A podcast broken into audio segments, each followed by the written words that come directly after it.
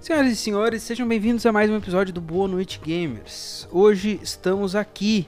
No calabouço do Android. Eu sou Lucas Expedidor e à minha direita tenho ele, o magnânimo titã da Twitch, o rei dos jogos retrô. Tá, Lecos JP, o cara mais velho do podcast, só que não. Hoje vamos debater um material curioso, uma ideia, um estado de espírito. A noção de adaptação. Como traduzir esse podcast para um quadrinho? Como traduzir o quadrinho do podcast para um filme ou para uma série televisiva no Globoplay? E depois, e depois por último, para um jogo da Telltale. Adoro essa ideia de que as adaptações vão pra Telltale pra morrer. Mas, se você não entendeu ainda, explicamos em minúcia. Adaptações de jogos, vamos desmembrá-las aqui hoje, indo pelo início. Porque o nosso titã da Twitch, ele vai lá fundo, onde as coisas cortam de verdade. Onde o filho chora e a mãe não vê. O primeiro filme do Mario. É, lá vamos voltar pra década de 90, no I dos anos de 93, lançou Lançou-se. lançou-se um terrível filme, uma um incrível sucesso de como fazer um fracasso chamado Super Mario Brothers o filme, né? Eu acho eu acho legal fazer o paralelo que eu- agora a gente tá em meados de 2023, Na porta. né, na porta do lançamento do filme de Super Mario, que vai ser feito pela Nintendo, pela Illumination e tudo mais. Em 93, o, primeira, o primeiro filme de jogo foi esse do Super Mario, né? Como é que funcionava, Lucas, essa questão de tu fazer um filme de videogame, tu fazer uma adaptação de série, o negócio? Como que funcionava, eu acho que tu vai dizer. Mas, na minha opinião, tudo começa com um americano louco com sede de dinheiro. Muita Como as coisa. piores coisas da vida. Muita coisa. Muita ideia ruim começa assim, né? Mas existe uma coisa chamada licenciamento, Oh, yes. né? E inclusive pesquisando ali rapidinho sobre essa questão do filme do Mario, que eu inclusive assisti, como eu já disse, é terrível. Foi simplesmente um cara, pelo que eu li ali, chegou, achou um sobrinho perdido, alguém ali da Nintendo, falou assim: "Mano, eu tenho uma grana aqui, quer 2 milhões e eu faço um filme do Mario?" E os caras aceitaram, velho. É, é o que tá na Wikipedia ali, mas 2 milhões ali, 92, 93, fazia um estrago. Ah, mas, pô, tu vai liberar o teu. tu vai liberar o teu maior personagem, no caso da Nintendo. E o cara chegou com meio roteiro meio pronto, umas ideias meio pronto. Não sei como é que foi, mas deve ter sido um caos. E os caras só falaram assim: hum, americanos, Hollywood, cinema, com certeza. Com toda certeza, eu acho que esse é um momento muito, muito bonito da história das adaptações de videogame, porque assim como muitas coisas no início dos anos 90, tudo podia. Não existia esse carinho, esse protecionismo com a marca. Cara, chegou o José Filmes aqui, deu 2 milhões, faz o filme. Faz o filme do Boa Noite Gamers por 200 pila, a gente aceita. Exatamente. E as, as marcas só liberavam. Isso é muito antes da ideia da opressora Nintendo tá fechando qualquer adaptação aí de um joguinho para Windows Phone do próprio Telex JP, se tu for Exatamente. ver. E a gente vivia um momento maravilhoso de que as coisas elas ainda eram um pouco dark. O filme do Mario, ele tem um visual meio dark assim, se tu for ver, né? Ele tem uma coisa meio trevosa. O próprio pôster que tá na Wikipedia é um É pôster preto. preto com azul, né? Se tu for ver assim. O filme do Mario, ele é, ele é incrível, assim, porque. Tu, tu não viu o filme, né? Não, Tu viu? não, Tu não- chegou a ver eu só algum vi trailer? trailers, já vi muitas imagens, mas eu nunca tive assim a necessidade de passar por esse sofrimento. É, eu vi o filme do Mario por vontade própria. Eu baixei ele falei assim: vou ver o filme do Super Mario. Isso faz uns bons 10 anos. E, cara, ele parte da premissa que, ali pela final da década de 80, o filme do Burburinho era Caça-Fantasmas. Sim. Aí o cara fez o quê? O Mario e o Luigi são dois encanadores de Nova York. Aí eles. Começou eles- bem. É, se eles são encanadores, eles trabalham, tipo, indo no esgoto, não sei o quê. E aí vai ter um cara que é, tipo, dono de uma empresa, não lembro como é que é a história que eles inventam pro Bowser, que é um ser humano que descobre lá uma fórmula, tipo, tartarugas ninjas no esgoto. E ele descobre uma outra dimensão onde ele transforma as pessoas em dinossauro. Dinossauro barra tartaruga. Anos 90. Ao longo Anos 90. Anos 90. É bem isso. Aí ao, ao longo do filme ele vai transformando os capanga dele numa tartaruga muito louca e o Mario consegue lá arma de raios que desintegra os dinossauros. Cara, Maravilhoso. Nesse meio tem a princesa Daisy. Que é meio que é, essa ideia que tu tá me descrevendo, ela poderia ser um Mario de Polystation, assim. Basicamente. E, e o mais louco é que o John Leguizamo faz o Luigi, ou seja, é um porto-riquenho fazendo um italiano, né? Fazendo ali as piadinhas. E, e é um freestyle maluco, assim, o, o filme. Vale a dica para quem quiser ver, assim, tem um sofrimento de uma hora e meia. Tu vai ser traumatizado, é provavelmente o pior filme de terror que tu vai ver. Ele tem um undertone de terror e suspense, tu diz Ah, assim. não, não, ele vai ser um terror pra tua vida mesmo. Ah, entendi. É, um terror é- psicológico. É um terror psicológico, cara. E o, o mais doido é que, tipo assim, ele, se ele fosse um filme que tivesse dado sucesso, tipo, de bilheteria e tudo Uhum. mais, eu até diria, tipo, ah, show de bola. E de- porque depois do filme do Mario, durante os anos 90, tem outras adapta- adaptações que vêm. Uhum. Que também são, assim, ótimas. Assim. Imprescindíveis. Só que não, o filme do Mario gastou 40 e poucos milhões e deu bilheteria de 38. Pá, passou longe, O filme cara. chegou a ser um. O filme chegou a ser um desastre, né? Com Chegou certeza, a perder dinheiro. financeiramente deu errado. Tem uma entrevista do cara que faz o Bowser também, que ele mexe num, num Jô Soares da vida lá nos Estados Unidos, que ele fala assim, que o filho dele assistiu o filme e falou, pai, por que tu fez esse filme? E ele assim, ah, pra ter sapato pra calçar, porque é a única coisa que explica eu ter feito esse filme. sustentar teus sucrilhas, meu filho. É, bem nessas. E, e, e o elenco não era ruim. O elenco não era Não ruim. era, Era, não era só, só pegaram, tipo, um produtor desconhecido, um diretor qualquer, um roteirista aleatório e botaram os atores a fazer o filme, né? Passando daí depois da, da- desse filme do Mario, que eu acho engraçado, qual foi os outros jogos que faziam sucesso na década de 90? Mortal Kombat, Street Fighter, que ambos tiveram filmes. E daí entra o suco de anos 90. Porque se a gente vai falar dos 90s, a gente está falando de um nome: Jean-Claude Van Damme. Sensacional. Com certeza, com certeza, um dos maiores nomes dos filmes de ação que eram uma instituição dos anos 90. Os anos onde se comercializava Marlboro na televisão, entendeu? O Jean-Claude Van Damme era a estrela desse tipo de filme e ele está no pôster principal de Street Fighter. Eu não sei se ele é o Ryu que a gente merecia, mas ele é o que a gente recebeu. tá Ele não é o Rio que a gente recebeu. e tem um ponto aí, cara, até assim, porque muitas dessas adaptações de jogos especificamente, falando de anos 90, elas sofrem de maneira grossa e irrisória de americanização. Sim. Porque eles não são conteúdos mais japoneses de forma alguma. É, detalhe, né? O- os filmes que seguiram. O Mario é feito é, da Nintendo, é japonês. O, depois do filme do Mario, teve o filme de Double Dragon, que eu vi na sessão da tarde e também é horroroso. Double Dragon também é japonês, que é o jogo de briga de rua, né? No caso, que Uhum. também era muito famoso na época. Aí, Street Fighter é um jogo japonês. Feito também por americanos que licenciaram a marca pra fazer o filme. Ah, aí depois, 95, tem Mortal Kombat, que daí foge a regra, e aí já é um filmezinho melhor. O que tu falou do Jean-Claude Van Damme é interessante, por causa que o jogo que. ah, o filme que inspirou os caras da Midway a fazer Mortal Kombat foi o Bloodsport do Jean-Claude Van Damme, aquele lá do Último Dragão Branco. Uhum, o Último Dragão Branco é um filmaço, um filmaço desses luta, ação, kung fu americanaço. É uma narrativa impressionante, mas eu acho muito doido que disso a gente ainda não fugiu, cara. Porque hoje as pessoas até tentam, as pessoas aqui eu quero dizer, não seres humanos normais que nem a gente, mas executivos de Hollywood, que são uma outra espécie mental, elas ainda tentam muito americanizar. Esse filme do Mario, por exemplo, ele ainda, esse que vai sair, ele é uma tentativa gritante de americanização. Afinal de contas, não é o Donkey Kong que é o Seth Rogen.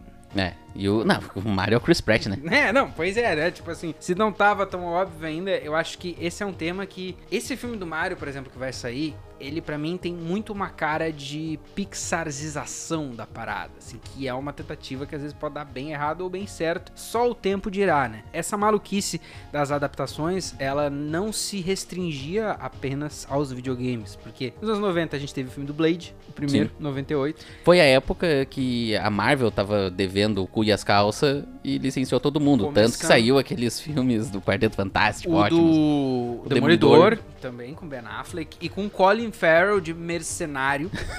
que highlight incrível. É muito doido a gente parar pra pensar, expandindo um pouquinho assim o escopo que teve um filme da Electra. Teve o filme da Electra, eu achava massa pra caramba. Não Tem entendia noção- nada, mas achava legal. Tem noção de que tem- existe um filme da Electra no mundo eternizado graças a esse tipo de material. Porque assim, o filme do Mortal Kombat mesmo é um que se sustenta até hoje. Esse eu vi. O do Street Fighter eu devo ter visto, só que eu não me lembro. É ruim. Assim, aquela coisa de criança lá, viu? Sei lá, com 10 anos. Agora, o do Mortal Kombat, recentemente, mais ou menos, eu reassisti. E é um filme que se sustenta, cara, mais do que se, se dá crédito, assim. É, eu acho que o que faz o filme do Mortal Kombat ser decente é que nas cabines do, do Mortal Kombat, nas versões do. nas versões de videogame, lembro vagamente que tinha. Se tu ficasse, deixasse o jogo parado, tinha ali uma, uma cutscene no jogo mesmo, com uma historinha que passava com letrinha e tudo mais. Sim. E acho que daí o Paul Anderson pegou aquilo ali e transcreveu pra um filme. Pô, o Anderson que é um maluquete, né? Profissional, assim. O cara é totalmente dodói. Mas, cara, não tem como falar de adaptações de videogames sem falar da que deu mais certo de primeira instância, na minha opinião, que não é nenhuma dessas. É o sucesso estrondoso e absurdo que foi o primeiro filme do Tomb Raider. Tomb Raider, Tomb Raider eu vi no, no lançamento, eu acho. Tipo, sim, lançamento. Foi ali na locadora, tipo, dois Claro, meses depois. Saiu na locadora e a gente É. teve a chance de ver dois meses depois. Meu cu, inclusive, que demorava muito, né? Lembra que, tipo assim, era oito meses até chegar o DVD. Na- é, demorava, demorava, Até porque os filmes ficavam mais tempo no cinema. Hum, sim. Hoje sim. em dia é muito comum um título que vende bem e ficar três semanas. São raros os casos, tipo, de um Vingadores ou de um Avatar que fica enchendo o saco seis semanas, oito, doze, saca? É muito raro hoje em dia disso acontecer. Mas antigamente era muito mais comum. Só que eu me lembro de criança vendo assim o filme sendo representado ali e foi a primeira vez que eu vi assim, caralho, o visual da personagem é muito parecido, não esteticamente, porque a gente tava falando de polígonos, mas Não, a ideia do visual. Era este... É. Ah tá, a ideia, né? Porque Tipo ela assim- era um polígono com. É, tipo, um a corpo- personagem, é, ela tinha mais coisas pra tu imaginar, digamos assim. Por exemplo, era muito difícil tu dar uma expressão pra ela de fato naquela. Não tô nem falando do corpo, tá, seus pervertidos. Tô falando mais da expressão Ah, da cara, tá ligado? O cabelo dela, por exemplo, foi uma coisa que. É um detalhe meio bizarro, mas sempre me chamou a atenção que o cabelo dela nos jogos, antigamente, era muito castanho. E daí a a Angelina Jolie é mais morenaça, assim, né? Então, essas coisas, assim, tipo. Apesar de ser um pouco diferente o visual, até no segundo filme do Tomb Raider eles ousam mais com outros outfits, o feeling do personagem era muito parecido. E eu fiquei assim, eu me lembro de criança ficar. Caralho, cara, se alguém fosse ser a Tomb Raider, era a Angelina Jolie. A Tomb Raider, não é a Lara Croft. Claro, né? Logicamente. Não, e, e- e o caso do Tomb Raider é legal de ver, assim, na, na parte de estética, porque, que nem tu falou, a, a Lara Croft no jogo, ela era um monte de polígono Uhum. no PlayStation 1 ali. Mas aí nas capas de revista, ela era, tipo, né, uma. Sexualizada para caralho. É, um mulherão, né? Aham. Tal. E aí os caras só olharam assim, ah, Angelina Jolie. E pronto, virou a, virou a Lara, né, por muito Virou, tempo. virou mesmo. Eles pegaram e conseguiram captar muito essa ideia, que até foi reversa, porque, por exemplo, assim, Lara Croft foi um caso dos jogos pra tela de televisão. Mas a gente já tinha o inverso há muito tempo. Há muito, muito tempo. Os Star Wars já viraram videogame na época, possível toscamente. Tem uma série de jogos que conseguiu se firmar até bem, assim. Eram filmes e caíram nos videogames de maneira bem saudável, que era Indiana Jones. Ah, sim. Muitos jogos de Indiana Jones, não só das Eles eram adventure, geralmente, né? em Adventure tinha um, um clima meio. Nos, nos jogos mais iniciais, assim, quando era Super Nintendinho, um clima um pouco mais pitfall, assim. Mas conforme os jogos foram se incrementando pra PC, tem alguns títulos que estão passando aí na tela que são bem legais, assim, pro que o PC podia entregar no- nos momentos mais de primórdios, anos 90, início dos anos 2000. Jogos que faziam o caminho inverso de ser coisas da grande tela, que foram pra tela do PC, mas que foi muito louco viver nessa época, cara, porque tu via, por exemplo, assim, aqueles jogos ali do Indiana Jones, tem um de 2001, se eu não me engano, que é a Tumba do Imperador. Que tipo assim, tu tava jogando um jogo que era uma influência de um filme, né? E daí com o início da era dos DVDs, tu já podia ficar fã da franquia, porque tava recém saindo os remaster de DVD, saca? Sim. Nessa época do Tomb Raider, 2003, 2004, era muito aquele boom de DVD e edições especiais para DVD. Então tu jogava o Indiana Jones, que era um lançamento 2000, 2001, daqui a pouco tinha um DVDzinho pra tu virar fã da franquia. Que é uma coisa que hoje em dia é mais difícil de tu ver um bagulho que é uma IP nova que saiu só nos filmes e agora vai virar um jogo. Gente viveu até na época do Play 2, se tu for ver, a inversão completa disso, que é o Spider-Man The Movie The Game. Ah, sim, sim. A época do Play 2 é, até ia, isso aí é um bom ponto. Eu até pensei a gente, às vezes, fazer só um de adaptação de.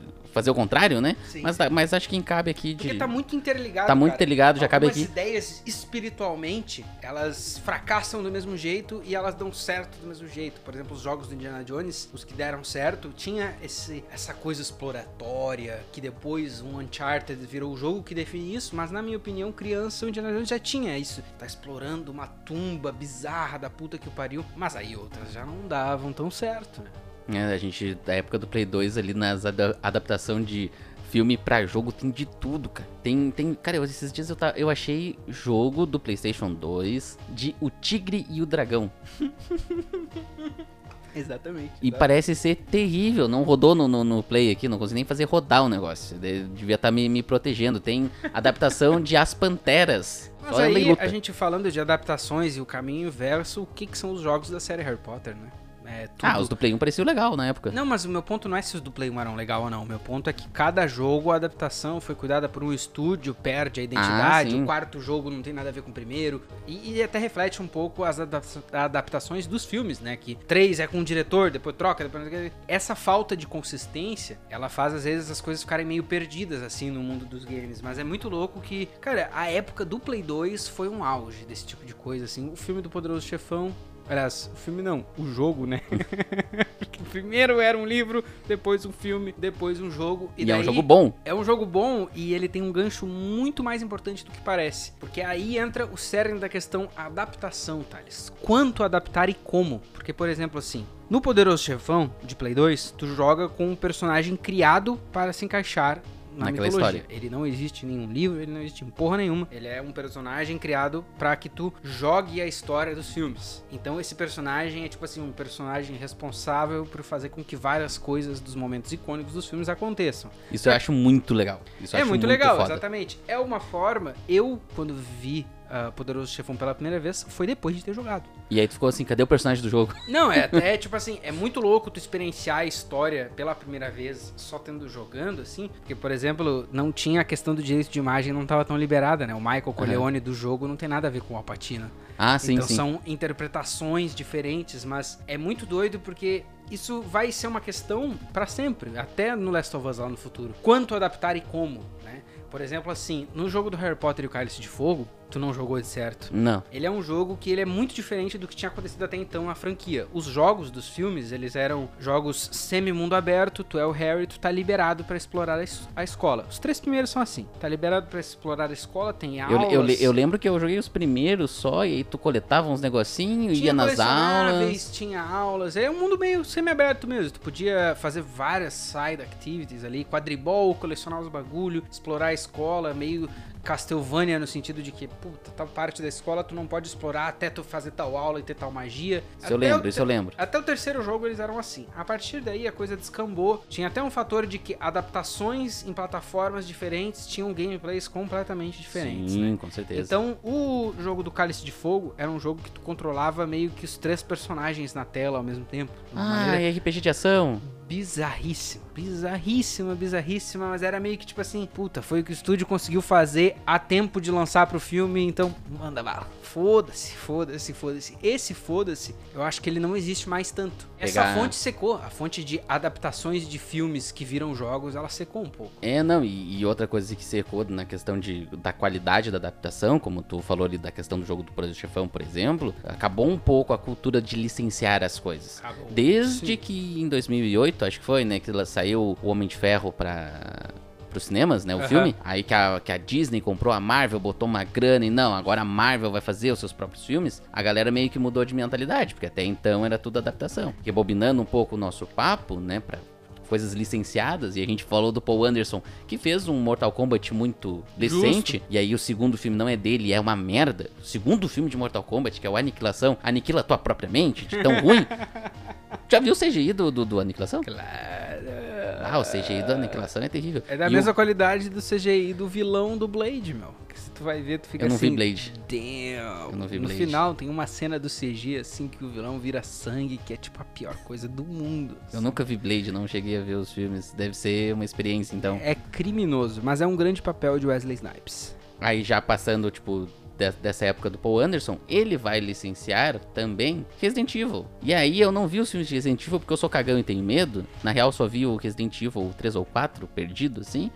Mas como é que eram as adaptações do Resident Evil? As adaptações do Resident Evil são um gancho muito bom que tu trouxe, porque elas exemplificam as duas escolas de pensamento que podem acontecer com uma adaptação, na minha opinião. Tem a adaptação que na verdade é uma adaptação de a gente estar trazendo o personagem para esse meio. Não quer dizer que vai ser a mesma coisa. Por exemplo, eu diria que os jogos X-Men Legends Uhum. foram muito populares por causa dos filmes. Eles são adaptações no sentido de que eles estão trazendo os, os personagens para os videogames, mas eles não são adaptações do filme, né? Tanto que os jogos dos filmes eram meia boca. Totalmente meia boca. Isso é um caso que é representado, por exemplo, no Homem-Aranha. Tinha os jogos dos filmes, mas até os jogos dos filmes, que nem o clássico Homem-Aranha 2, fazia detours completos. Era tipo assim, era só uma desculpa pro jogo existir, porque É, não tipo, necessariamente O, o jogo começava, o Homem-Aranha 2 é assim, né? Ele começa onde começa o filme e termina onde termina o filme. Mas Mas, o meio, Tem o até um miolo- mistério no meio. Exatamente, o miolo é completamente freestyle. Esse é um jeito de se fazer adaptação.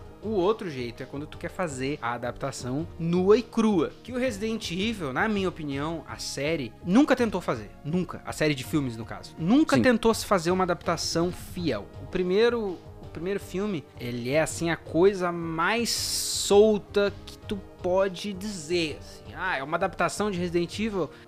É, mas na verdade é um filme de suspense que eles acharam a marca Resident Evil e colaram uma na outra. Botaram numa mansão a galera e. Isso, botaram numa mansão a galera e de resto é uma adaptação muito freestyle. Daí o segundo filme do Resident Evil já é uma adaptação que ele tá claramente emulando Raccoon City, pelo menos a ideia do Outbreak. Tem o Nemesis no. Tem o Nemesis dois. no 2. Mas aí que tá, ele tá emulando a ideia de que existe uma Raccoon City, existem personagens com o nome Jill e Leon e o caralho é 4.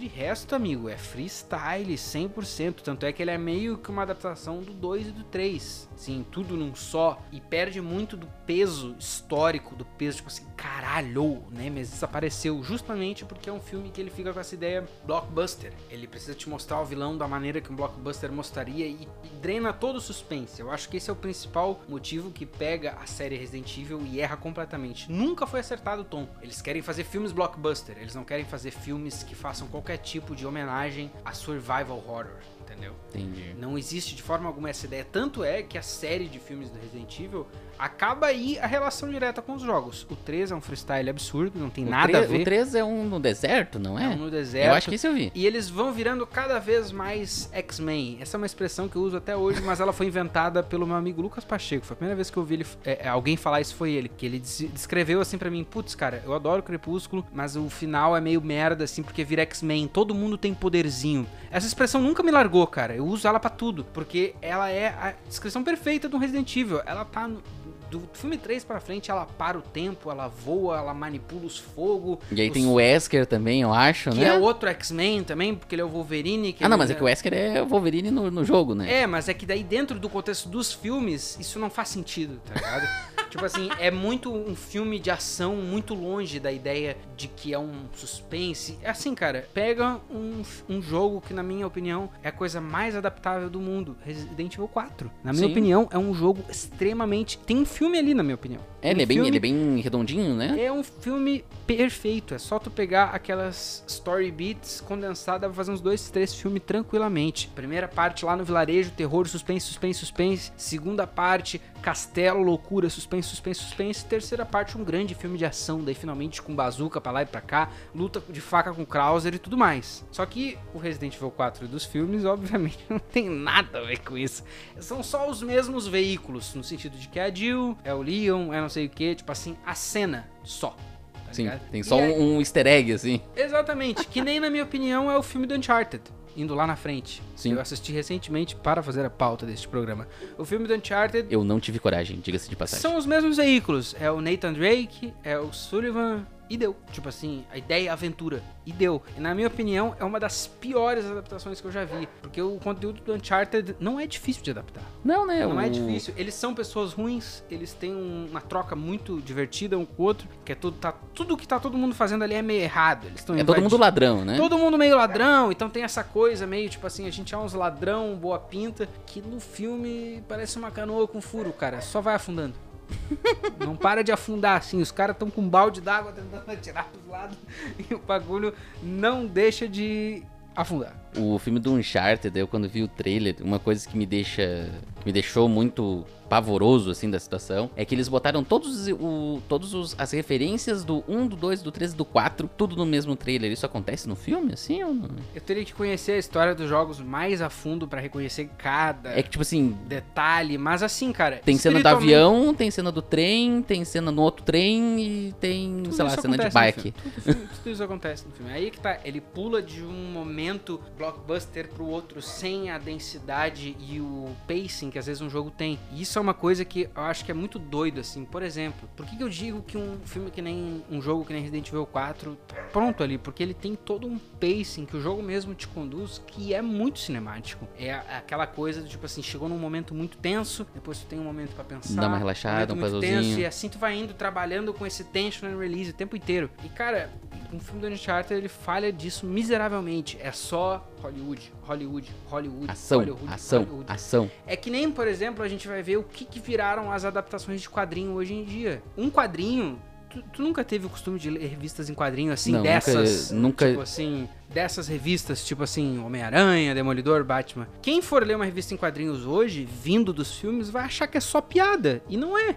Pois Sacou? é, tem Não esse... é, não é um bagulho que, tipo assim, a cada três frases de diálogo eu tô sendo engraçado. Muito pelo contrário. Muitos dos quadrinhos que são considerados clássicos, antológicos, são histórias bem pesadas até. Saca? Então, ah, tem um pouco dessa coisa assim de que, claro, quando a gente tá falando de adaptação, a gente tem que sempre pensar no meio, né? Ah, um- uma coisa que nem, por exemplo, assim, Homem-Aranha, pra funcionar nos jogos, precisa ser vibrante, precisa ser divertido, precisa ser muito flexível de movimento. É aquela coisa, você se sente como Batman, você se sente como Homem-Aranha. Isso precisa ser transportado para os jogos de uma maneira muito efetiva e hoje, na minha opinião, é mais fácil do que nunca. Só que ao mesmo tempo, quando é mantida a ideia artística, quando é mantido o tom, tu consegue fazer isso de uma maneira muito tranquila com aquele Homem-Aranha de Play 1, que é um jogo tosco, que é um jogo, tipo assim, hoje um novo gamer olharia, olha- olharia e diria, porra, que bosta, hein? Mas na verdade é um jogo que é extremamente fiel ao tom da série como um todo, ao tom, e aí a gente vai expandir um pouco mais, ao tom da obra. E esse é o ponto.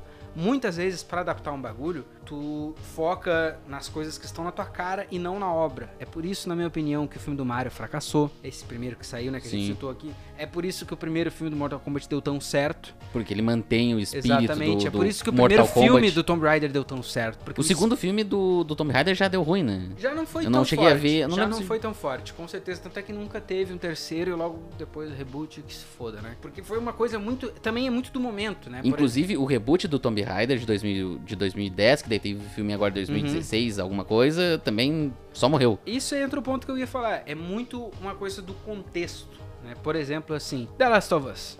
The Last of Us, hoje, tem uma recepção, tem uma resposta, tem um legado. Se uma série de The Last of Us tivesse saído em 2014, que o jogo tinha um ano e que a gente vivia um período que o Walking Dead era gigante, teria sido perdido, era um peido no vento, sacou? Faz sentido, faz Tudo sentido. tem a ver com contexto. Hoje, por exemplo, se fosse sair um filme do Blade, que tem uma história de que vai rolar um reboot, barará, barará, ele não vai ter o mesmo tom galhofa que o 98, se não me engano, que é o ano que saiu o Acho é. primeiro filme. Não, não cabe mais, entendeu? E essas mudanças até de contexto... E também não vai ser só um filme dark, tipo Batman Begins lá. Exatamente, essas mudanças de contexto, elas influenciam muito em como que a adaptação vai chegar na galera. Por isso, por exemplo, que hoje em dia tu não vê o desespero de sair um filme do Homem-Aranha pra corresponder com os jogos, porque mudou o contexto, cara. A gente não precisa mais fazer um Homem-Aranha Tom Holland The Game, entendeu? A gente Eu, lembro- eu lembro que tinha isso, né? Todo filme to- saía, saíam Os jogos. Homem-Aranhas do Tobey Maguire tem todos, e os do Andrew Garfield também. E, não, e tipo assim, tem os jogos do Homem-Aranha Homem-Aranha, tipo Homem-Aranha Web of Shadows, o- Aham. o Shattered Dimensions, que é aquele lá com vários Homem-Aranha. E os The Game. E, e- e enquanto isso ia saindo os das adaptações de filme. Hum. E era tudo igual. Muito Bem dizer. parecido, variava assim quanto tempo o estúdio teve pra concluir. Geralmente os primeiros jogos eram mais bem feitos, porque existia mais tempo pra trabalhar, e daí depois quando tu entra no ciclo Hollywood, é um ciclo muito vicioso, cara. É difícil, entendeu? Por exemplo, assim, não existe um mundo onde fossem fazer versões desses Resident Evil que saiu como filme, como jogos consistentemente, porque não tem como atender aquele mesmo ciclo ali sem ser flops massivos, porque jogos também são coisas muito caras de se fazer. Nossa, tu imagina se adaptassem os filmes de Resident Evil pra videogame de Resident volta. Evil The Game, The Movie, The Movie, The Game, The Reality Show, The Game. E poucas franquias, isso pode machucar um ou outro, mas poucas franquias têm a fibra pra tu poder expandir através de multiplataformas que nem a Marvel tem o legado de fazer. Entendeu? Pouca coisa tem essa permanência. E daí, quando tu tá competindo com tantas outras adaptações, algumas coisas nunca vão conseguir ter o mesmo grito. Por exemplo, o jogo do Scarface de Play 2. Sim, o jogo do Scarface de Play 2 era um jogo muito bom. E que ele eu me não lembro. conseguiu ter nem só o impacto que ele deveria,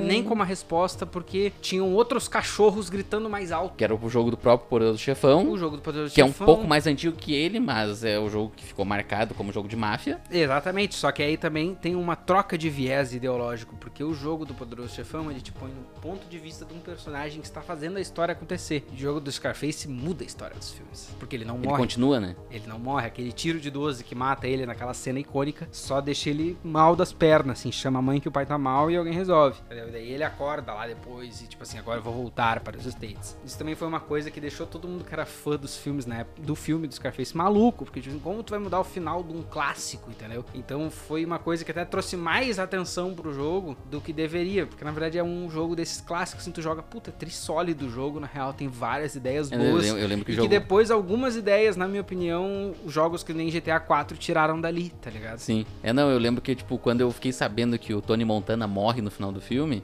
eu fiquei tipo, tá, mas ele tá vivo no jogo? Porque eu também, é. eu também Pois joguei o jogo e caí no, no, no- Ué, mas o jogo é depois do filme e o cara tá vivo, por que, que no filme o cara morre, né? Não, não faz é sentido. papo de maluco, mas eu acho mais maluco ainda essa fase que a gente vive hoje, em 2023, que tipo assim, mudou muito a ideia do que que é uma adaptação de um videogame para filme, mas a gente tem outro, outro veículo, né? Que são as séries. Que eu acho Ah, que sim. permitem a adaptação de uma maneira não só que dá muito mais chance pro pacing ser acertado, como também permite muito mais o respeito a esse ciclo de lançamento. Hoje em dia a gente não vê mais tanto também, por exemplo, assim, sai um filme tem que sair um jogo, sai um filme tem que sair um jogo. E aí a gente pode tem muitas bolas rolando em 2023. Tem a série do Fallout que tá bem perto de Tá ali, que, que existe. Tá bem perto de pelo menos sair um trailer. Tem séries sendo negociadas como do God of War. Bioshock é um outro título que é negociado a adaptação há muito, muito, muito tempo. Halo teve papo e O papo e papo anos, e aí ano passado teve. Eu não cheguei a ver a série, chegou a dar alguma coisa? Não? Eu nunca joguei Halo, então eu não poderia opinar na veracidade. Eu só vi reviews de fãs, tipo assim, fã do Halo faz a, a- a review e, tipo assim, unanimemente pintado como a maior merda que já existiu na história da televisão. E eu acho isso maravilhoso. Os caras conseguiram pegar um jogo de, de tirinho e fantástico. fazer. E recentemente teve até a, a adaptação do Netflix do Resident Evil, né? Pois que é, eu é te uma falar. que cai nesse espírito de tipo assim, não é de nenhum jogo, é uma recriação da história com outras Nuances. colors, com outros nuances, exatamente bem colocado até. Eu falei colors e fica assim, ô, o cara tá falando que trocaram a raça do Wesker e não tem nada a ver com isso.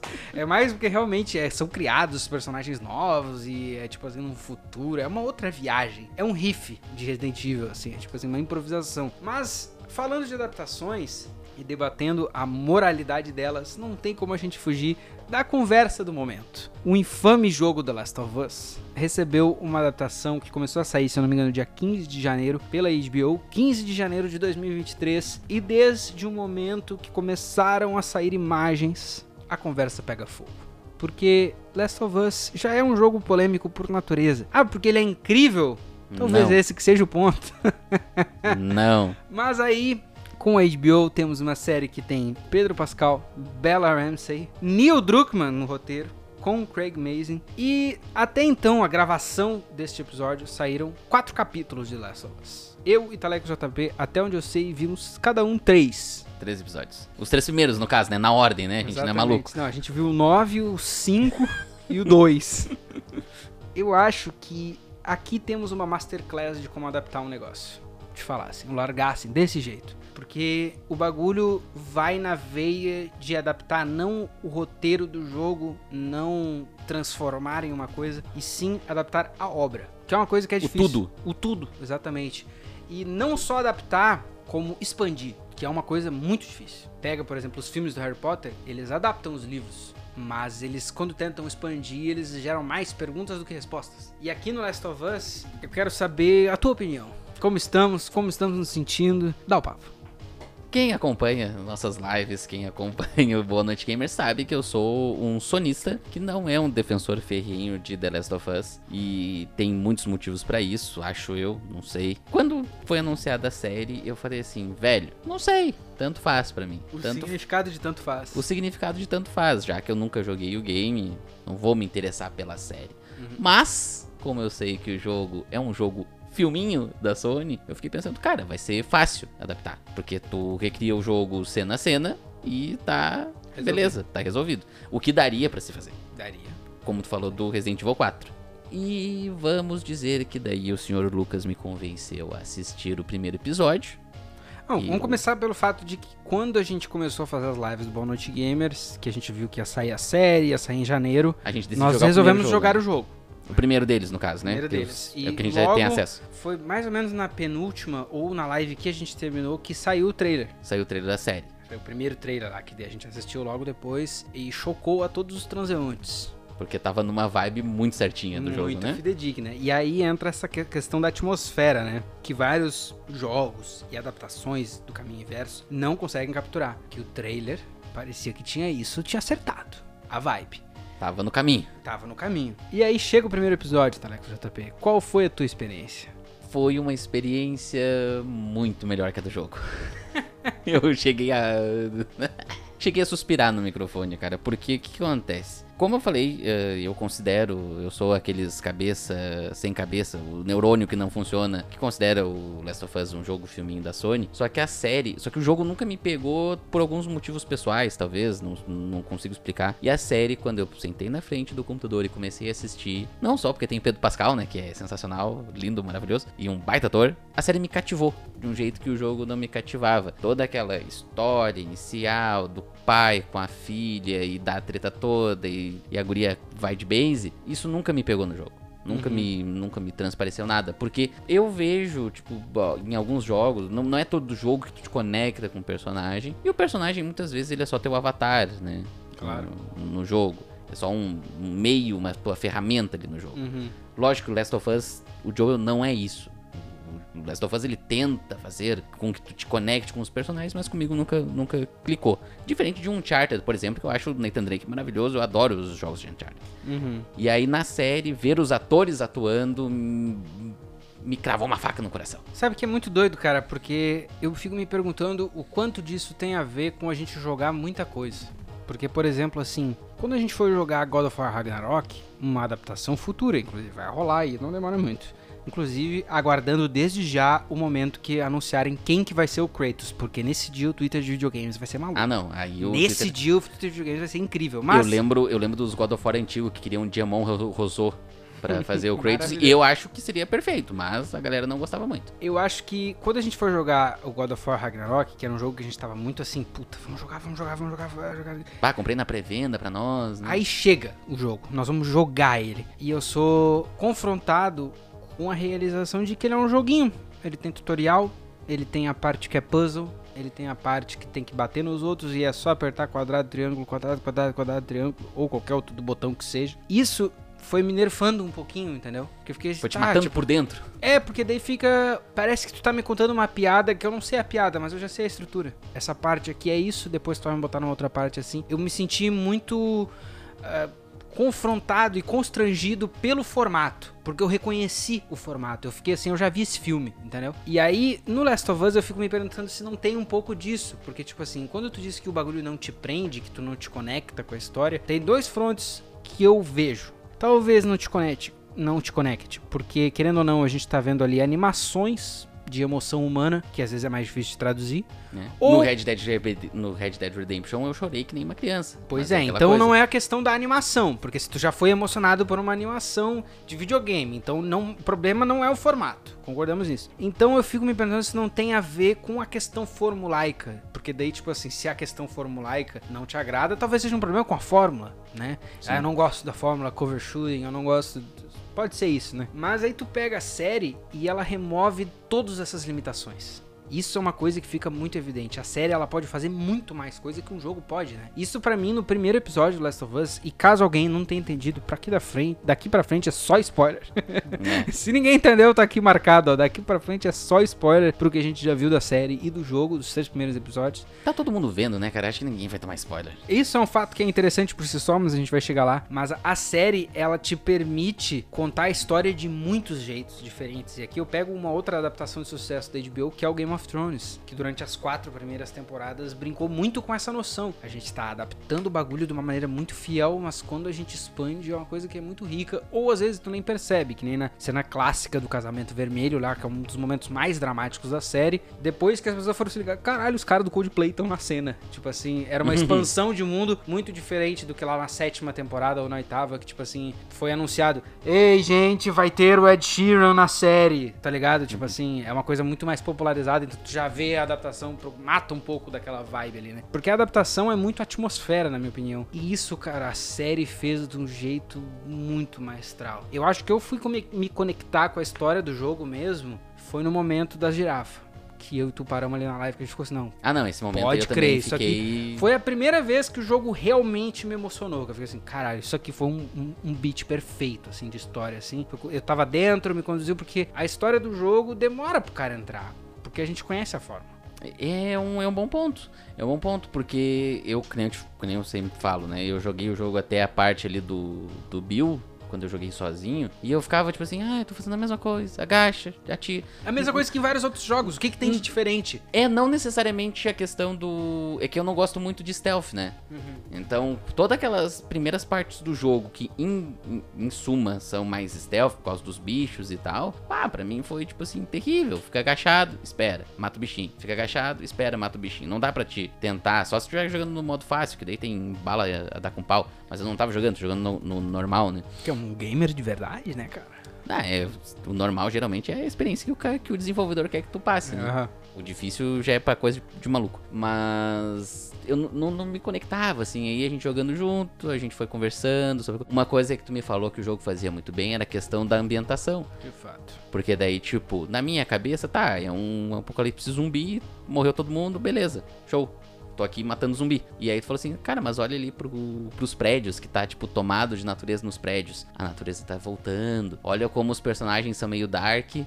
e, e tudo que a natureza é bem vívido no jogo. Uhum. E aí eu fui me ligando aos poucos. E aí isso aí eu acho que também a série consegue transmitir muito bem na, na forma como os personagens interagem e na forma como todos os cenários são montados, né? Exatamente. Aquela cena que eles estão queimando corpos e tal, uhum. ali, acho que é no primeiro episódio, né? Uhum, bah, eu fiquei tipo, porra, foda. Foda. foda. Não, não mostra isso no jogo. Não né? mostra isso no jogo e é muito doido que. Até porque o jogo é quase um one shot, né? Isso, o jogo tu, tu tem que se sentir no controle do personagem, né? Então quando tem que se sentir no controle do personagem, qualquer jogo que troque isso, ele tá justamente brincando com essa noção. Que nem o clássico Metal Gear 1, que tu tem que trocar o controle de slot para conseguir bater o Psycho Mantis, é justamente o oposto supremo da dissonância ludo-narrativa. Não, a narrativa aqui ela vai até no hardware, né? O Sim. hardware tá trabalhando para contar a minha história. E no jogo, é uma limitação de qualquer jogo. É muito difícil de tu te conectar com se tu vai ficar entrando e saindo do ponto de vista dele. Sim. Por isso que o Last of Us brinca com isso tão elegantemente lá na frente. Quando tu troca de ponto de vista com a Ellie, e tu joga com ela e deixa Eu, assim... achei muito mais legal quando tu joga com ela também. Claro, mas é que daí é, ele faz. É aquela coisa de um. Vou usar mais uma analogia de música que é aquela coisa de um house. Ele fica. Ele vai naquele kick o tempo todo, até que a hora daqui a pouco ele explode com a música toda. Saca? Essa, sim, essa sim. sacada, tipo assim, cara, eu segurei tanto tempo o bagulho que agora, quando entrar tudo, ah, fica muito É, quando foda. o jogo vira um jogo de ação e tal, eu achei muito mais bala. Exatamente. Daí o jogo ele te conduz o tempo todo com o Joel, ele te dá uma ideia que muitas vezes ela vai ser arruinada. Porque assim, cara, vibe é um negócio que é imaterial é difícil de construir. O que, que é vibe, tá JP? Tudo. A vibe desse estúdio, a vibe da cozinha da tua casa, a vibe como tá no Nacional, no Walmart lá, entendeu? Vibe é uma coisa. Quando tu entra numa sala de hospital e fica assim, que vibe. É muito difícil de, de.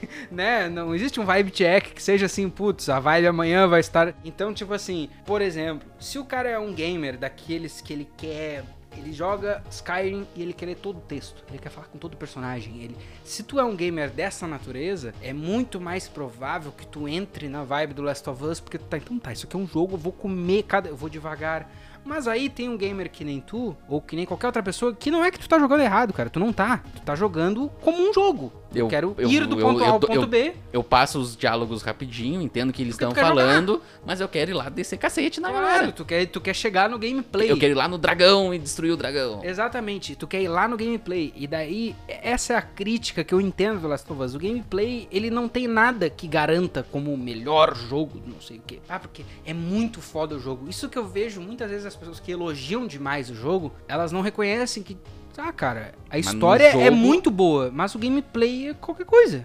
O É, não- gameplay é um jogo. é um joguinho, é, é um joguinho qualquer, assim. Ele, Isso faz, ele faz muito bem a questão ah, de naturalidade da interação dos personagens, a atuação é O diálogo é magnífica. maravilhoso, a vibe é maravilhosa, só que no jogo, no gameplay, ele é só mais um jogo. E eu não discordo disso, cara. Depois de jogar o jogo inteiro e ver a série toda, eu não ver até onde a gente viu, eu não discordo disso. Só que a mágica da obra, e é isso que eu acho que é difícil pro hater de Last of Us entender, é que a obra é muito mais que só um jogo. É que nem quando foi de futebol, diz não é só futebol. É porque não é só a história, cara. Tipo assim, não. Que nem quando alguém diz, ah, é porque eu não sei o que de zumbi. Não, não é. E tu sabe que não é, ligado? Uhum. Agora tu. Vocês não, Não, não não, mas eu tô apontando pro Thales.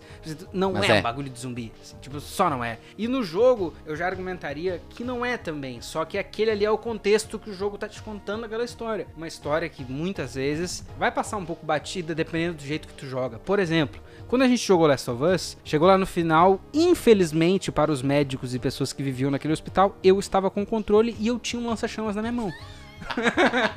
Né? Sensacional. Então, todo mundo morreu assado de uma maneira muito violenta, que não fica assim, porra, o Joe hesitou. Não, cara, eu entrei Rambo, tá ligado? Rambo, tipo assim, sabe aquele médico que tava agachando, ah, por favor, não me mata. Eu só disse, quer saber, tu vai morrer churrascado. Vocês não, não têm noção, o cara, ele entrou atirando na sala. Exato, então, no- na minha história do Last of Us que eu joguei. O Joe é um assassino debate, maluco. Exato, não foi um debate moral. O Joe tava pela violência.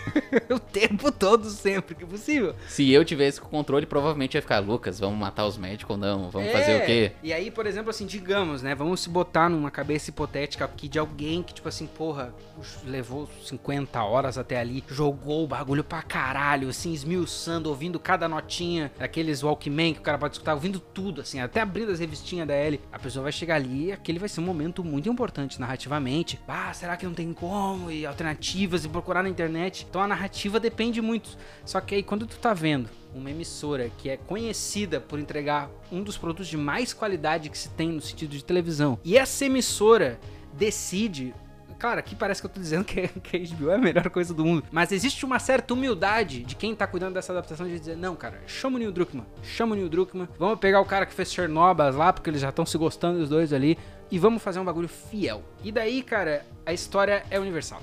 Daí não tem a questão de a diferença É, narrativa. isso, isso é um negócio que eu também fico, tipo assim, ah, entre aspas, entre muitas aspas, é muito fácil adaptar Last of Us pra série Uhum. pelo fato de que ela tá sendo produzida pela Naughty Dog, pelo Uhum. escrita, pelo cara que escreveu o jogo, então, tipo, tudo que tá na série são coisas que ele já tem na cabeça dele, que ele botou no jogo e que ele mudou as coisas que ele podia mudar pra ficar em série, Claro. pra ficar melhor. Então, tipo assim, realmente é mais fácil na hora Mas é de... assim que deveria ser feito, cara. Sobre adaptações e zumbis, eu não tenho como evitar The Walking Dead. Que quem me conhece, eu já acompanhei um pouquinho do meu trabalho ao vivo, sabe que eu curto pra caralho. Eu li o quadrinho, achei fantástico. Walking Dead é uma coisa que foi uma das primeiras séries, assim, que eu pirateei. Baixando lá em ponto .rmvb, quem nunca? tá Nossa, ligado? é que MVB, eu não lembrava. 2011, 240p a 2010. qualidade, assim. Maravilhoso, incrível. Celular Nokia. um, um episódio em 480p, tu já tava baixando o luxo do gaúcho. Tá me entendendo? Mas tu pega o Walking Dead e quando foi adaptado do quadrinho pra televisão, ah, uma coisa que o Robert Kirkman, que foi o criador, Robert Kirkman, ele disse que foi, cara, aqui eu quero contar uma história diferente. Eu quero até brincar com uns e se. E se tal personagem morreu quando tivesse sobrevivido? E o É, oposto? a- a- o Walking Dead é com. Ele, ele mantém o pessoal original na, na, na adaptação ou não necessariamente? Os personagens, sim. Não, não, tipo, a galera do background, tipo, o escritor é o mesmo que O escreve a escritor, série. o escritor principal do, do quadrinho, ele fica primeiro, ele até escreve episódios junto, mas até o fim ele fica tipo assim como um dos produtores principais e todas as mudanças é concordado com ele. Ele não é o cara que cuida de tudo lá, tipo assim, da produção Mas da ele série tá na. AMC, mas ele tá bem envolvido. Muito mais do que o Martin depois da quarta temporada do Game of Thrones. Que foi tipo assim, cara, ele quer terminar o livro, a gente só não precisa mais entrar tanto em contato com ele. né? Mas voltando pro Last of Us, essa é uma diferença grande, porque eu não acho, por exemplo, que Last of Us tem essa ideia de a gente quer contar uma história diferente. Mas o Last of Us, pela natureza da televisão e pelas performances incríveis que tu pode arrancar de atores de alto calibre, Last of Us se permite engrandecer a história, na minha opinião, e tomar rotas diferentes. Isso são duas coisas, Thales. Primeiro, são resultados que podem dar certo ou errado. Até então a gente tá vendo tudo dar muito certo, mas pode dar Uma errado coisa- na mesma facada. Uma coisa que eu também achei sensacional na série, eh, de um episódio que eu não vi tanto falarem, até porque eu mutei no Twitter por birra, foi o segundo episódio que aque- tu disse que teve dissonância ludo-narrativa na, na função da e Tess. não tem. E, e aí no- na série não tem, foi Por que, que eu disse que tem dissonância ludo-nativa? Conta pra eles. No, no primeiro ato do jogo, quando a Tess é mordida, o Joel, a Ellie e a Tess eles estão entrando no Capitólio, acho que é, né? Uhum. No E a- museu lá. No museu, no Capitólio, alguma coisa assim. E aí a, a Tess fica pra trás para lutar contra os agentes do governo e fazer o Joel e a Ellie fugir. Uhum. Só que o mapa do jogo, ele é em círculo. E aí a Tess, teoricamente, se mata por nada, porque em seguida que ela se mata, tu tá lutando contra os caras que mataram ela. Exatamente, tu tá só meio, tu pode só meio que, tu acaba encontrando eles naturalmente, depois tu consegue até ver. Se tu avacalhar, tu consegue ver até antes do que eles queriam que tu visse o corpo dela estirado lá, é só muito anticlimático. Só que na série o contexto é diferente. E uma coisa que ficou boa no jogo e na série é o jeito que ela fala com ele ali, cara. Sim, nossa, nossa, senhora, é na série no jogo foi bem feito igual. Só que daí na série a coisa é muito mais tudo ou nada, até porque tem um fator aqui que eu quero trazer pra gente discutir, que é as mudanças, né?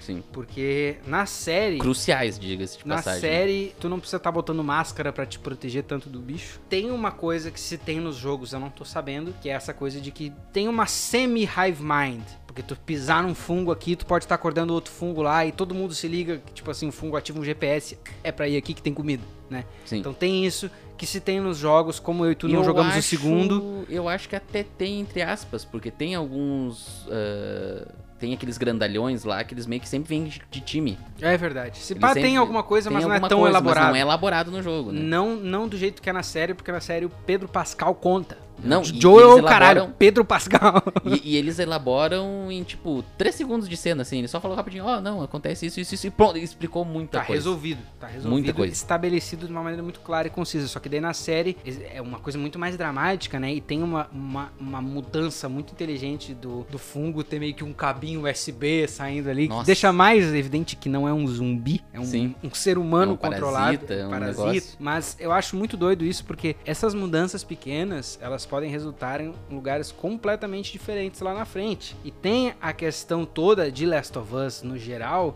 do ponto de tipo assim, será que o Joel larga ele lá pra ser a cura ou será que ele vai salvar ela, né? Esse, debate moral, o que, que é o certo, o que, que é o errado. Na série, muito mais gente tá se sacrificando pra que a jornada possa seguir adiante. Faz muito mais sentido também. E o peso lá na frente vai ser muito maior. Porque tu acompanhou todos os personagens que morreram pra que isso pudesse acontecer, ou mesmo, por exemplo, no caso do terceiro episódio, não morreram pra que isso pudesse acontecer, mas estão te estendendo a mão.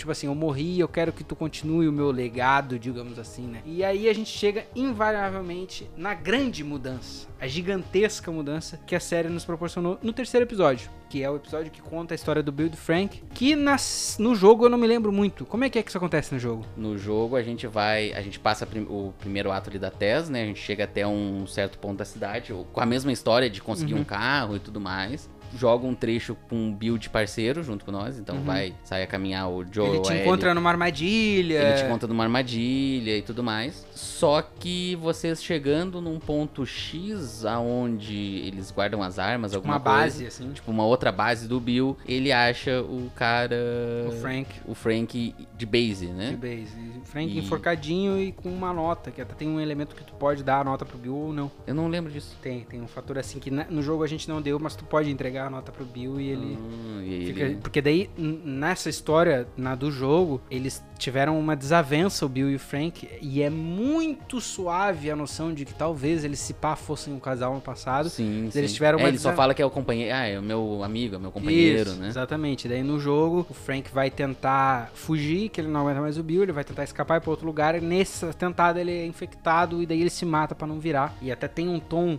um pouco mais esperançoso, que é tipo assim, pelo menos ele foi nos termos dele, e, tipo, se tu não entregar a nota, né, Uhum. fica só o Bill lá contemplativo e pá, e a história acontece. Mas na série, Na na série, na série, na série, na série. A gente toma um detour gigante. E eu digo detour com todas as letras, porque o episódio 3 da série, ele fala de Joel e Ellie por 5 minutos no final, 5 minutos no início. Exatamente. A série é- vai numa maneira totalmente diferente e insistente em contar uma história de Bill e Frank. Quem são essas pessoas? Como elas chegaram aqui? Como que isso tudo aconteceu? E como que acabou de verdade? E daí, na série, qual que é a mudança principal, Telex JP? a gente vai saber toda a história do Bill e do Frank. E é muito legal porque, assim, ó, uma coisa que eu comentei contigo antes, e até esse encaixa agora, é o seguinte: eu falei assim, ah, o Joel tá ali com a Ellie e com o Bill, e eles precisam achar o carro e chegar a ponto X. No game, tu joga essa trilha toda. É só mais uma quest. É só mais uma quest. Na série, mata toda aquelas trocentas mil caminhadas que o Joel e a Ellie precisam fazer, porque eles têm que atravessar os Estados Unidos de- invariavelmente. E aí aproveita pra dar um pause de Joel e Ellie. Isso é muito interessante. Claro. Pra contar aí sim a história do Bill e do Frank, mas também mostrar como aconteceu a função toda. Porque o episódio começa com a Ellie perguntando como é que rolou a- o expurgo das pessoas. Ah, caralho, esse é um link que eu não tinha feito, cara. não tinha Boa. ligado? Não, ela, ela pergunta como que É, aconteceu. ele, ele- e- isso que eu vi a série em dois. Eu vi o episódio em 2x aqui rapidinho agora. Mas, tipo, ela fala assim: ah, ela vê o, a- o valão lá cheio de esqueleto e ela pergunta pro Joel: ah, como é que funcionou a função toda? O Joel fala: não, o, a farinha tava infectada, alguma coisa assim. Em cinco dias a galera tava coisa, o exército desceu. Começou na quinta, no domingo não tinha uma porra nenhuma. Na segunda-feira já tava tudo acabado e o exército já tinha descido além em todo mundo. E aí foca num esqueleto e aí, tipo, o esqueleto seria uma mulher dessas que foi expurgada pelo, pelo exército. E aí já mostra o exército tentando catar as pessoas. E aí o Bill tá no bunker dele lá, muito Eu, louco. eu gosto muito desses links que o, o- a série faz com. E é só uma- um jogo de câmera, é muito legal, porque, tipo, mostra o esqueleto com uma- um lenço no pescoço. Uhum. E aí é uma mulher com esse lenço no pescoço, volta pra 2003. Exatamente, eu gosto muito do jeito que a série trabalha esses links com a nossa realidade, né? Que isso é uma coisa que o jogo já tentou fazer um pouco menos, porque desde o papo do jogo já existiu, ó, esse fungo pode um dia rolar, né? No jogo não mostra nada. No jogo só mostra lá, tem a, a entrada da TV, os médicos falando sobre a questão da infecção. E aí já corta pro Joe e pra Sarah, já acontece tudo e já tá lá com a Ellie. O jogo tem muito menos construção de mundo do que a série se permite ter, né? Talvez seja isso também que tenha me afastado um pouco do jogo, porque eu simplesmente não sei por que. Só que, as aí é que tá. acontecem. Eu sei por quê. Porque se fosse o contrário, tu ia achar muito mais chato. Porque o filmezinho ia ser muito mais. Ah, mas dentro de 20 minutos de jogo eu tô controlando um cara que eu nem sei quem é, daí 40 minutos de jogo eu já tô controlando. Todo mundo ia achar isso um inferno. Não, podia ter alguns flashbacks, talvez, pra mostrar um videozinho, tipo. É jogo que é de- fácil a gente jogo... falar isso agora, só que jogando, Ah, mas provavelmente Ko- achar muito pior. Mas jogo de Hideo Kojima tem 40 minutos de filme e ninguém reclama. Não, mas a intenção é completamente diferente daí. E muitas vezes, esses 40 minutos de filme, eles são colocados em segmentos aqui e ali que um Last of Us, muitas vezes, por a gente ser umas pessoas que jogam jogos há muito tempo, a gente está só fazendo o arroz com feijão. Por exemplo, assim, essa ideia toda que tu joga com o Bill ali de terceiro companion e pra achar... Aquilo ali no jogo, a gente não joga pensando assim, "Pô, porque a gente tem que chegar aí lá e não sei o quê. É só mais um objetivo. É só tipo assim, cruze tal porta. Pra nós, jogadores de gameplay, e eu não digo nós, eu e tu, eu digo 90% das pessoas que jogaram o jogo na, na- naquele momento da história, tu não tá pensando na grande obra, no contexto. Não, Não, é não. só mais um objetivo, é só um resolve esse puzzle do God of War, entendeu? Aí na série tem essa mágica de que tu tá acompanhando e vivenciando e troca essas perspectivas e tu vê muito mais o todo, né? Tu vê muito mais que o Joel e a Ellie são um contexto de uma história que se conecta muito com o mundo real, que era o que eu ia dizer. Por exemplo, o fato de o Bill ser um sobrevivencialista, ANCAP, tá ligado? Uhum. E o Joel é um cara do exército. Já foi militar. Todos esses links com a nossa realidade, eles trazem elementos muito interessantes. Por exemplo, assim, é claro que jogando eu podia imaginar talvez que o Bill fosse um sobrevivencialista, mas ao mesmo tempo que eu podia assumir isso, ele pode ser só um louco paranoico, ele pode ser só um Só um ex-soldado. É, só um ex-soldado, só um drogado, só qualquer dando essas arrematadas. Não, foi isso que aconteceu. Tu consegue emocionalmente te conectar mais. E cara, o terceiro episódio pra mim é uma aula disso, porque ele muda completamente esse link do Bill e do Frank e conta uma história muito bonita. Cara, que é uma das coisas mais lindas que eu já vi. Pra tu ver, é o Neil emocionante. Druckmann, o Neil Druckmann me bateu na fila do pão, por isso que eu não gosto dos jogos dele, mas o cara conseguiu contar a história mais linda da. Sim, que eu já. Porque eu não vejo muita série, né? Eu não Uhum. sou muito de ver filme e série. E, cara, eu chorei.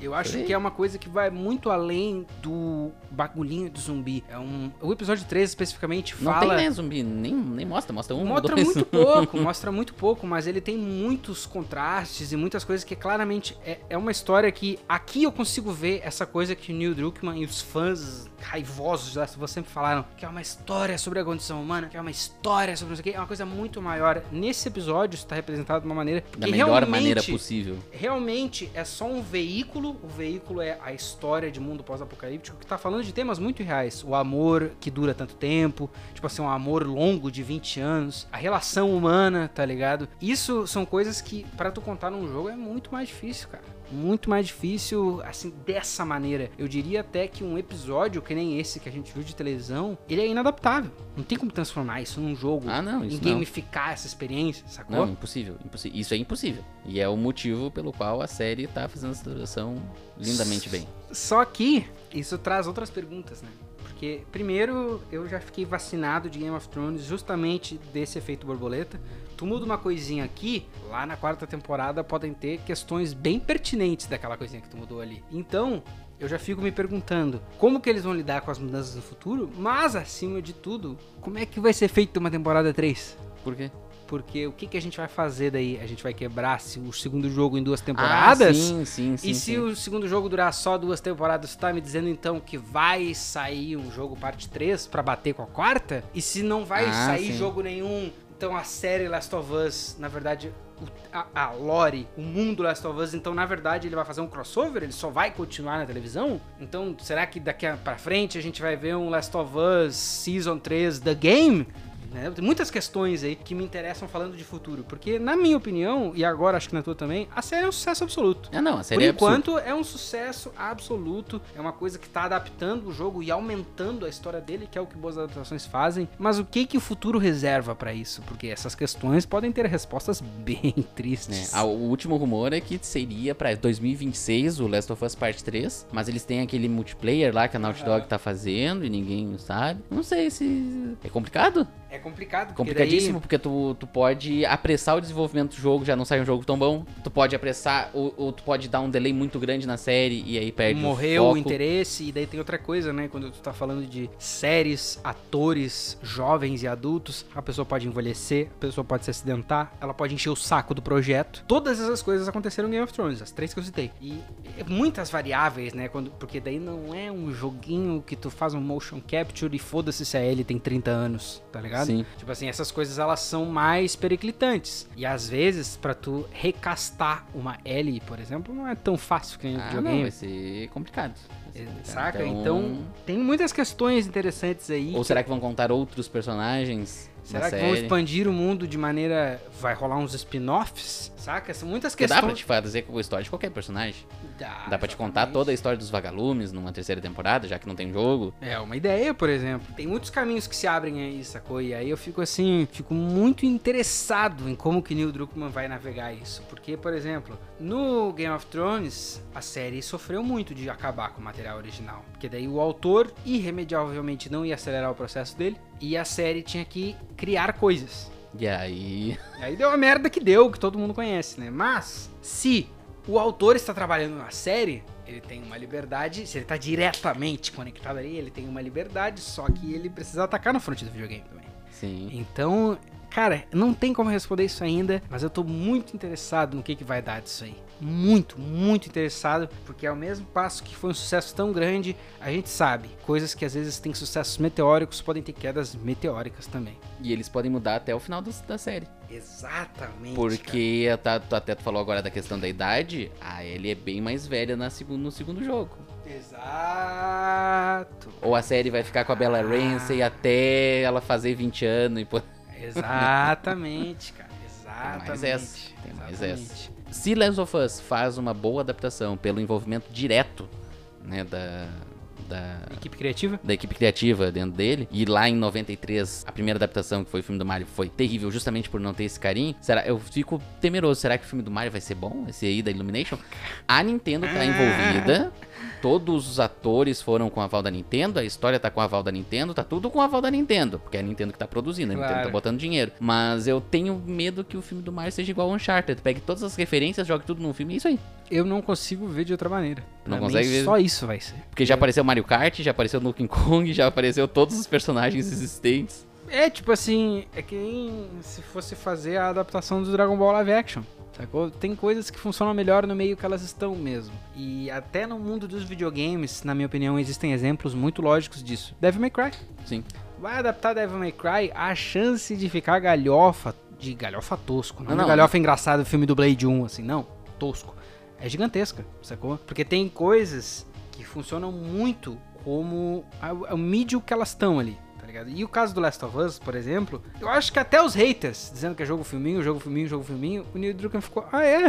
Então vou fazer o filminho. mesmo. Vai, bem isso, cara. O, o Neil Druckmann falou assim: ah, é jogo filminho, então toma o filminho aí. E Toma o aí o filminho filminho tá aí. bom pra caralho. Exato, então toma o filminho aí que agora eu vou ficar rico, então. Se eu não tinha ficado rico, agora eu compro a minha casa em Calabasas, na Califórnia, agora toma. Dúvidas sobre Mario à parte. Só o tempo dirá. Que nem disse Tyson Messi. só o tempo dirá, só o tempo dirá, só o tempo dirá, só o tempo dirá. E elogios rasgados à série de Last of Us, que infelizmente aquele jogo horrível virou uma série deliciosa. Acho que é por isso. Hoje Eu, acho eu, eu chego a estar que tiltado porque Cada eu tô vez que emocionado. tu fala, cada vez que tu fala do jogo, tu fala mais mal, sendo que eu sei que tu nem desgosta tanto assim. Não, eu, eu, eu, eu desgosto bastante. Eu desgosto bastante, tem que manter o personagem. Mas é isso aí, cara. Acho que é isso. Ah, Estamos aqui. Enquanto a primeira temporada de Last of Us estiver rolando, estaremos sintonizados e conectados. O futuro, só o mestre Neil Druckmann dirá. De resto, obrigado pela audiência. livepix.gg barra Boa Noite Gamers para fazer parte parte desse grupo que não para de crescer e é nós.